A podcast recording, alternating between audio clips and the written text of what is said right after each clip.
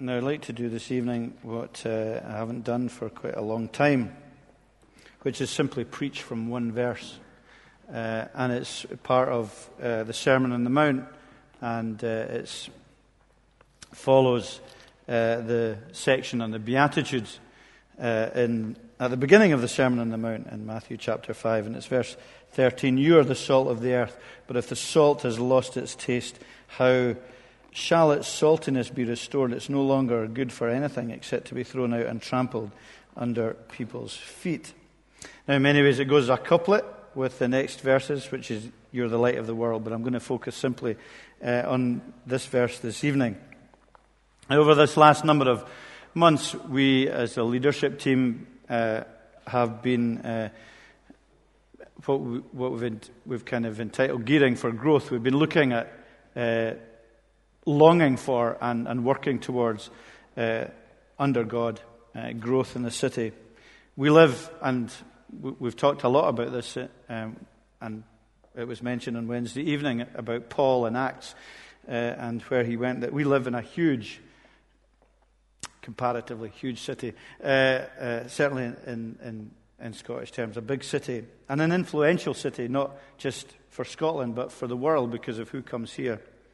And uh, I can't stress enough how much we should be praying about that and praying about who we are in the city and why God has placed us here, both as a community and as individuals.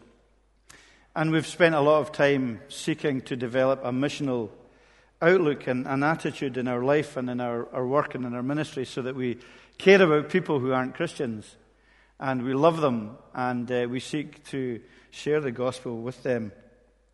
And I'm sure many of you pray for the uh, Lord of the harvest uh, to uh, work in bringing a harvest to the city and to see a spiritual, uh, a powerful spiritual work uh, uh, being done. But in that prayer, remember, the prayer is for workers, isn't it? And when we pray, it's a kind of dangerous prayer. Because when we pray that work, we are, in, we are inevitably brought with the question well, who's he going to send? And who does he send? Does he send angels? Does he, sell, does he send preachers? Well, generally speaking, he sends people. And he sends you uh, to live your lives for him uh, in the world in which you live, to bring salt and light to that world. Recently, uh, I watched two really great films. Uh, the, they were both based on true stories, and uh, uh they were both very powerful films. One uh, was called The Changeling, and uh, it's set in 1920s in Los Angeles about a mother called Christine Collins who goes out to work. She's a single parent. She goes out to work and leaves her son at home and uh, in the course of the day, he's abducted. And it's a long story uh, about his abduction and uh, uh how she uh, searches for him. And the LA police, a few months later, bring back another child to her and say, We found your son. And uh, she immediately looks at him and, and realizes it, it isn't her son. Uh, but they try and persuade her, and, and, it goes into all kinds of detail uh, about what happens. But it, what's really significant is that her whole life is changed by this one event, and she spends the rest of her life uh, with the identity of that moment uh, of change in her life, and it was completely transfer- transformative, uh, and it becomes a lifelong search. And the other film is similarly, is a film called Unbroken which you may have heard of. And it's a, a true story, uh, based on a true story about a U.S. Olympian, again in the 1920s, uh, Louis Zamperini, uh, who uh, ended up fighting for the American forces during the war and was shot down, ended up in, in a, a dinghy for 48 days before he was picked up by the Japanese uh, uh, taken by the Japanese soldiers uh, or navy and taken to a, a, Japanese prisoner war camp where he was brutally uh, beaten. Uh, and uh, uh, it's a, a, terrible story in many ways. yeah, interestingly, on that moment when maybe the 40th day or something on that, dinghy, where the two that were with him had died by this point on, on the dinghy. And he prays, prays to God and says, if you, if you take me from here, I will serve you the rest of my life. And he was true to that. He, he went home. He uh, was in the prisoner of war till the, till the end of the war, the, the camp. And then he was released. He went home and he served God. He became a missionary, a preacher. And he lived till he was 90. And uh, it's, it's an amazing story. And again, his whole life was changed by a sequence of events, a, a, a number of, of, events in their lives that transformed what they did and uh, gave them a, a, whole new identity and a whole new way of thinking in their lives. Their lives were dramatically uh, changed by their experiences, which then shaped uh, how they went on to live their lives and dictated what they did with their lives. Now, in a, in a less dramatic way, obviously, at one level for us, that should be the same for us as Christians. Because we have been rescued by Christ. Uh, our whole lives have been changed by Him. Uh, and our identity uh, is formed by that relationship we have with God and by what He's done for us.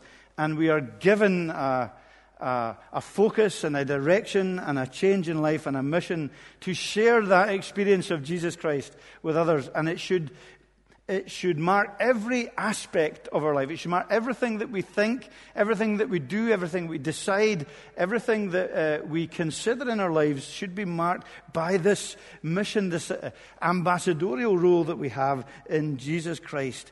And there's nothing, there is absolutely nothing that individuals in this city or this world needs more than Christians who recognize that that there will be a revolution, a quiet revolution, as we see God working when we appreciate more and more, all of us as individuals, that we are the salt of the earth. In many ways, that's uh, our, our, mission statement. We are the salt of the earth. That is a, a role in life which Jesus speaks of and Jesus has given us. And is therefore part of your identity. It is your identity as you go from here and live your life, and as I live mine. So he uses this illustration of being salt and being salt of the earth. Now, uh, great thing about Jesus is that he gives very simple, everyday uh, illustrations which uh, his audience would have understood fully what he was meaning.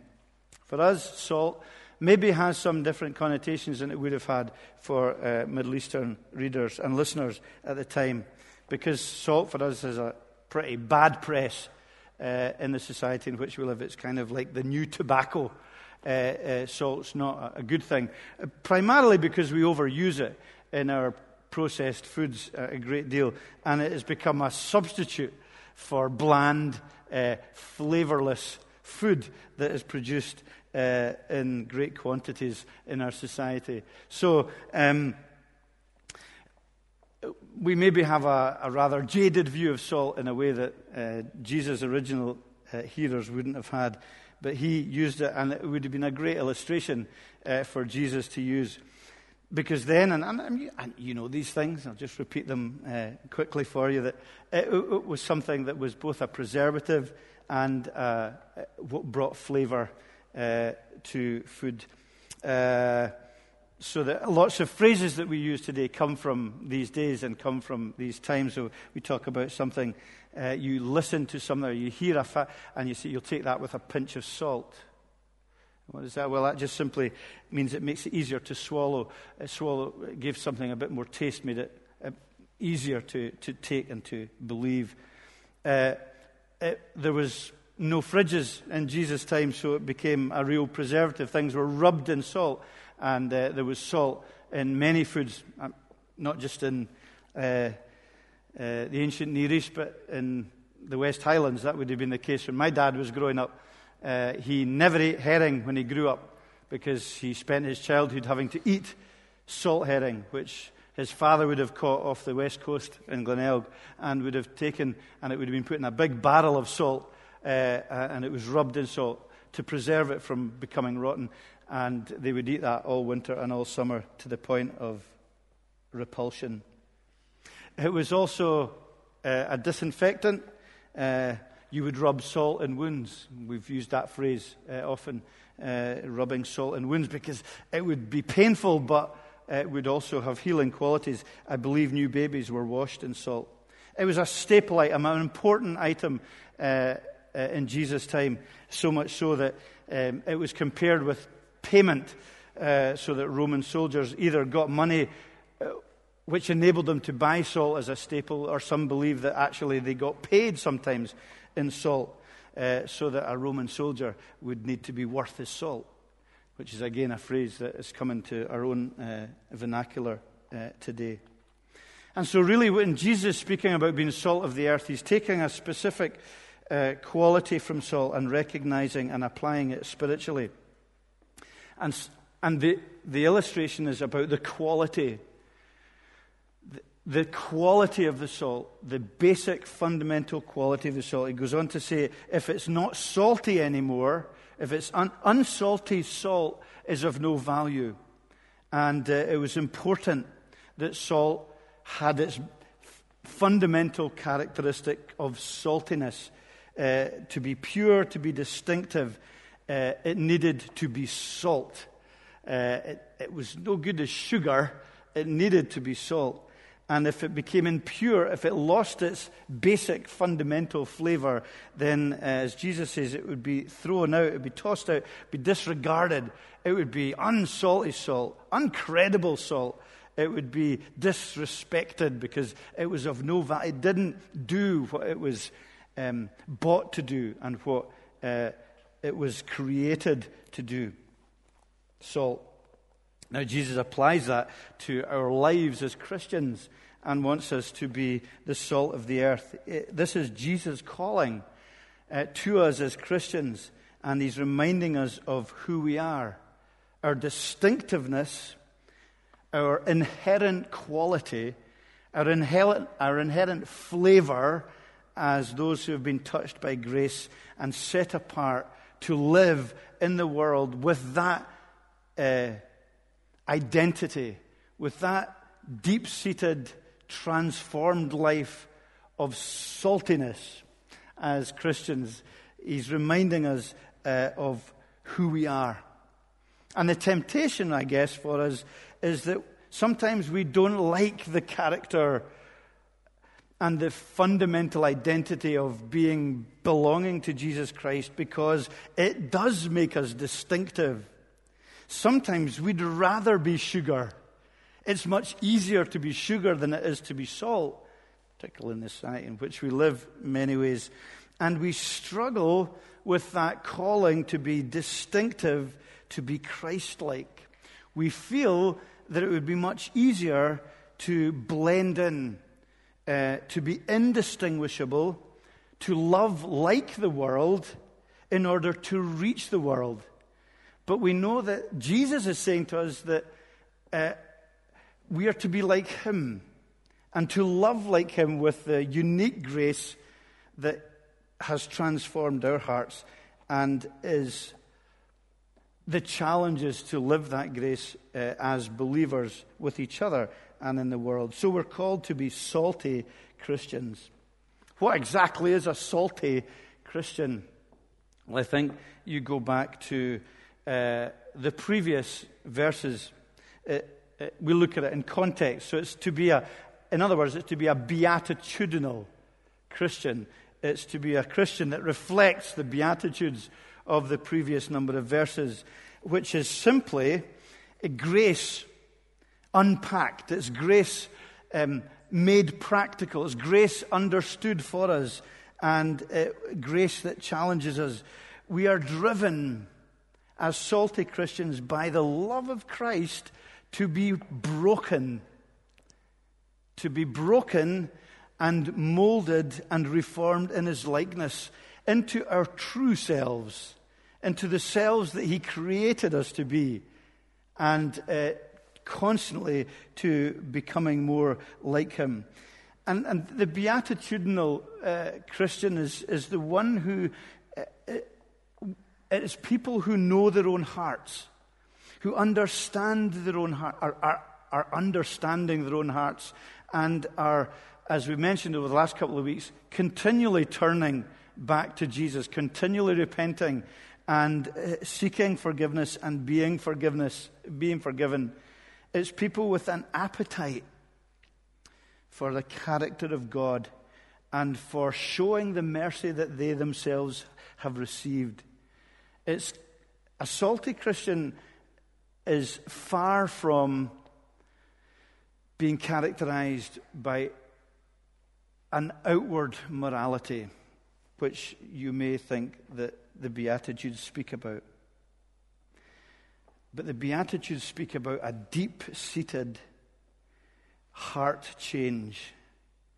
You know, salt is salt by its very nature.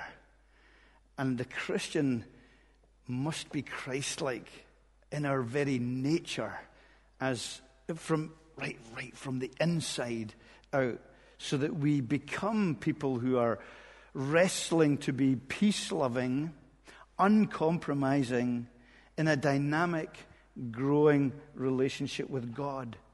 People who know and who battle for peace and joy in their own hearts in the battles that we face from day to day.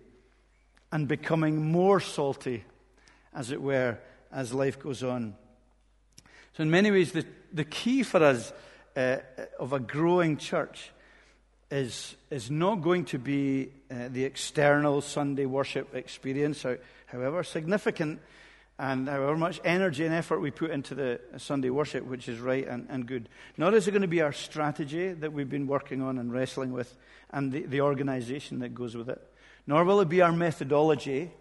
Uh, significant though that is, our DNA and uh, the important things that, that make us what we are as a people,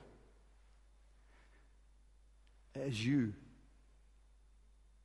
dying to yourself for Christ's sake and taking up your cross to follow Him.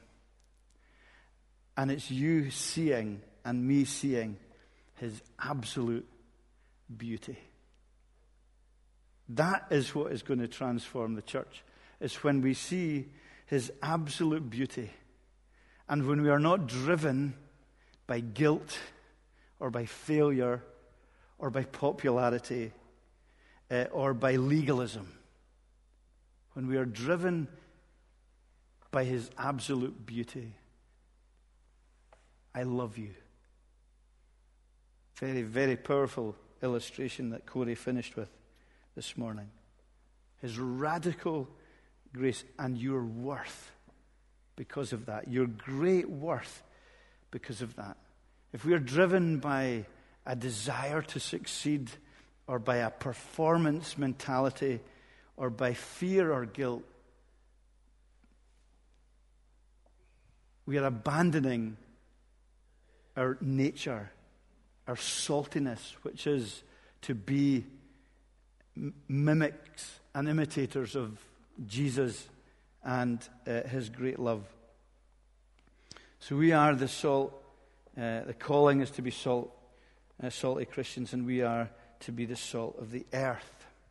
In other words, we're to be valuable in the world that we live in by our Christ like influence, by the flavor of grace that marks our life, that is I read that passage about Jesus because it reminds us how radical Jesus was in his day and in the things that he did and in the attitudes that he had. That he rubbed people up the wrong way, and particularly religious people up the wrong way, because of his incredible love. Why does your teacher eat with tax collectors and sinners? Why does he do that? Jesus says, Because I desire, I desire mercy. Learn what that means. I desire mercy, not sacrifice. I came not to call the righteous, but sinners. Isn't that amazing? Our, our tendency is always to self righteousness and to uh, a judgmental spirit. And yet, Jesus came to bring his grace flavor to those who recognized and needed it most, to the sinners and to the publicans, those who were rejected and those who were constantly being judged, constantly having the finger pointed at them, constantly being rejected. And yet he did so with his moral distinctiveness and his great preservative power. We take that into our own lives, into how we are, and into the society in which we live. And I think there's opposite dangers in being salt of the world or, or our attitude to the world. Uh, and again, a bit similarly to what we mentioned last week. One is that we're afraid of the world as Christians, and we become monastic, and we separate ourselves from unbelievers. And uh, it's like the salt that remains in the cupboard, that it's not poured out. As uh, some of you might occasionally, now and again, uh, slip into comedy, uh, and like Michael McIntyre, and he's got a great uh, sketch about five spices. That rem- he, speak, he, speaks about different, different uh, condiments, is it? That, that are left in the cupboard, and some of them never get out of the cupboard. They never get out of their packet. They never get onto the table. They're never poured out in food. And he just personalizes them and speaks about them. And the five spice is this very, I'm, I'm not going to, you listen to it sometime, okay? But he gives this illustration of that so often the spices, you know, you go into your spice rack and they're there for years and they're never poured out. And really, uh, they have no effect, therefore. They just remain in their, the cellar or in the uh, little glass container that you buy them in. And the illustration's there for us, isn't it? That, that we're the same as Christians, that we, we, we stay in our spiritual cellars. I don't mean prison cells there, but the, as in salt cellar. Uh, and we only surround ourselves with other salt. And we're just a, a pile of salt together. And uh, we, we're like soldiers who never leave the billet room to go onto the uh, front line, or sports people that never leave the changing room uh, to go onto the field. We, we can talk a good game from the safety of our little containers, uh, and we kind of damn the world from the position that we're in. But even within that, which is not really what salt is about, salt is useless in a cellar on its own. Uh, often within that, even with, if I, you can mix your illustration and, and recognize that even within that, often as Christians, when we think like that and we're afraid of the world, we actually leave Christ out of, of our sub Christian subculture. And ironically, we become more worldly.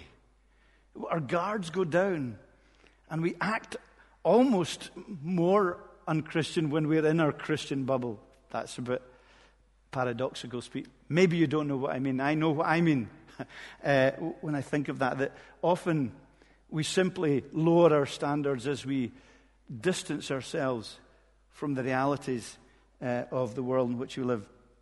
So that's one extreme. The other extreme is being not afraid of the world, but in love with the world. Uh, involved up to our necks in the world, but without, again, without bringing Christ into our experience and our interaction with the world. We enjoy its pleasures, but we have no thankfulness to the Christ of these pleasures and no thought for the Christ who's redeemed us from a wrong uh, perspective towards these pleasures, freed from the moral parameters and accountability and conscience, and simply loving the world without recognizing how he seeks us to be salt and light within the world. So, as salt of the earth, uh, briefly, how does that reveal itself? Well, it reveals itself, I think, in as, as I've hinted at, being poured out. Being poured out. And, and the picture is, is very much uh, of being in the world. You know, uh, salt is poured out in Jesus' time, it was rubbed in, rubbed into the meat to protect it. Part of the dish. It, it's, a, it's not a pleasant uh, food item, if you call it a food item, on its own. It, its beauty comes from it being broken from where it is and rubbed into uh, whatever food substance it goes into. And, and the beauty of grace in our lives, the, the perfume, the flavor, the loveliness is only truly understood, as it's practiced, as it's rubbed in, as it's used, and as we strengthen and mature the characteristics of Jesus Christ. The, the sacrifice, the acts of love, the neighborliness, the prayer, the using of opportunities, the doing of life. That's where our strength comes from. That's where our, the grace muscles are flexed and become strong and are challenged. We never find that in a bubble. We never find that when we remain just simply uh, unchallenged uh, in our lives. We, we can never defend Christ if we don't hear the arguments and the thinking of people who don't believe in Christ. And we will never love these people if we don't see them as broken but image bearers of the living God. So we are poured out into lives. And, and that's really been all our philosophy, isn't it? Right from the beginning for city groups that not that we bring unbelievers to the, the Bible studies necessarily, know, no, that's not easy, but that we introduce our friends to the Christian community in which we're a part, and we do life with them. So it's been poured out, it's in, in, enriching the world in which we live. You will go into very often a difficult workplace or maybe a different study environment tomorrow or a different neighbor, difficult neighborhood. You're to enrich that neighborhood and that community in which you live by your grace flavor, by the taste of Jesus that you bring into it, by the joy and the wholeness, the innocence and the energy and the thankfulness and the grace that is attracted, that is attractive, uh, and that is appreciated most where it is needed most. Your salt is best used where it's most needed, uh, and, and so the flavor of Christ it, where forgiveness and forgiving is powerful, where good deeds, as Jesus goes on to say, being the light of the world, is really uh, powerfully uh, worked out. You, you, see Jesus' life, don't you? And we see Jesus' life. He, he had meals, he went to weddings, he had dubious company that he kept, accusations were made, yet he brought something that was so attractive to people who had known a life of rejection from the church and from religious authorities. They were attracted by him, and he didn't compromise one iota on his perfection. And, and yet, the flavor of his life was such that it had a powerful effect. And therefore, the comp- we are to change the ethic of the company we keep by the flavor of grace that we we share. We're to have an influence for good, in other words, in the company we and we can do that. Uh, and can I tell you, it's more powerful than any placard to go into a staff room or to go into uh, a workplace and to enrich that workplace with grace will change the ethic because Jesus says, You are the salt of the earth, you're the light of the world. We're to bring his flavor. And that flavor will create a thirst. That just as surely as salt creates a thirst, so will the flavor of grace create an attraction in people to know about the Savior that makes you fundamentally different because of His grace in your life. Uh, therefore, uh, it's to enrich, to be poured out, and to engage with people. There is a, there is a cost uh, to living uh, for Christ because, as we've seen, salt uh, both cleanses and as it cleanses, it also hurts. And we know, as Christians, we know that the message we have and that we share of Jesus Christ is, is both grace filled but also provocative. And it's an exclusive love, and it's a love that speaks of change. And it's the deepest challenge to people's sinful selfhood. But we should never just be obnoxious, ever. So often we hide behind uh, the truth in inverted commas, uh, but actually we're just being obnoxious, proud, judgmental, self righteous. It's not the offense we are to give of self righteous churchgoers, but the offense of stumbling grace filled willingness not to abandon the truth of Jesus, whoever we're with and whatever we're, we're with. And, and that's a challenge for us. And the reality is, uh, Jesus' scary alternative.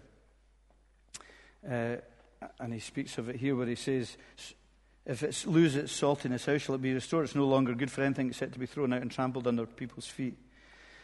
If we are Christians that don't reflect uh, the humble dependence on Jesus Christ and the grace that has transformed us, if we choose to hide that or suppress it, Jesus is saying that really our lives are, as Christians, are worthless, that they're of no use. They'll be unnoticed, they'll be trodden underfoot, they'll not be respected. I think often we as Christians have not been respected because we've been foolish and we've been arrogant and we've been proud and we have brought disrespect to Jesus.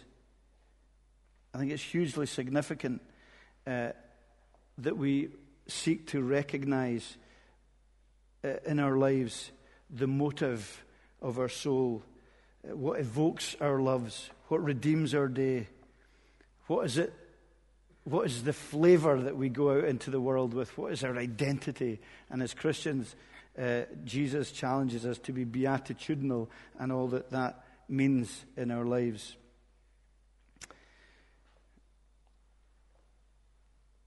We don't want to be unnoticed by the one eye that needs to see you. We spend much of our time maybe self uh, examining for various reasons or, or looking for acceptance by many others. But there's, there's Jesus is the eye that is on us in great love, like a father. And if we're hiding our relationship with Him, we're hiding our true self and the Christ who redeemed us. And our lives will not be filled with doing his good works, which are of lasting value. And that's what he is encouraging us to do and to recognize that in our lives. You, you are all ambassadors and messengers on the front line. And we believe that as we are salt of the earth and living out grace, we don't need to be burdened about saving people. That's his task, that's his work. He will transform.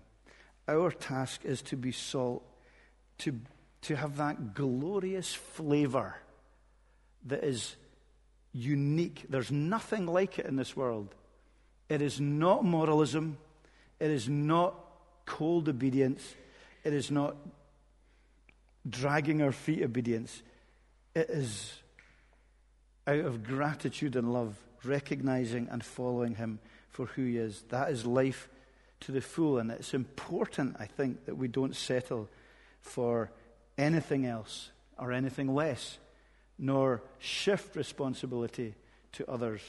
We praise God for Jesus Christ, who promises to empower us, who promises that the impossibility of living by grace as salt of the earth is his gift if we will come to him, if we will continue to rely on him to daily uh, seek His strength and will and uh, Holy Spirit in our lives to live for Him. I do, I do think that's the simplicity of the gospel, and that it involves all of us uh, to be salt of the earth in this city. May that be our calling, and may the Spirit apply that to us as we go into this week that He gifts us. Amen. Let's pray. Father God, we ask and pray that you would help us to hear your word, to be convicted, encouraged, challenged, moved, repentant under it.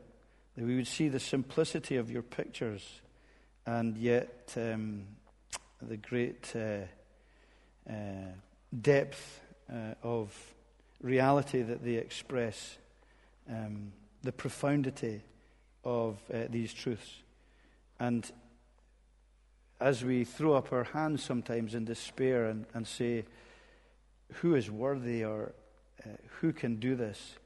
May we uh, find great comfort from your smile and from your acknowledgement that that is exactly where you want us to be as we simply come to you and seek to be uh, people who live out what we've experienced uh, and know your forgiveness and your uh, unconditional love in our lives. So help us, God, we pray. Guide us into this week. We long for uh, fruit, we long for a harvest. We long to see days when our friends respond to the truth that we have shared with them, maybe many times, and they seem to reject it, and we are frustrated by that rejection. Lord, help us to keep praying for our friends, to keep praying for uh, the days that we live, the contacts we make, the God appointments that will come our way day to day. And may we use them gently, respectfully, humbly, courageously, uh, stumblingly, but may we use them to God's glory and with God's grace and help in our lives. For Jesus' sake.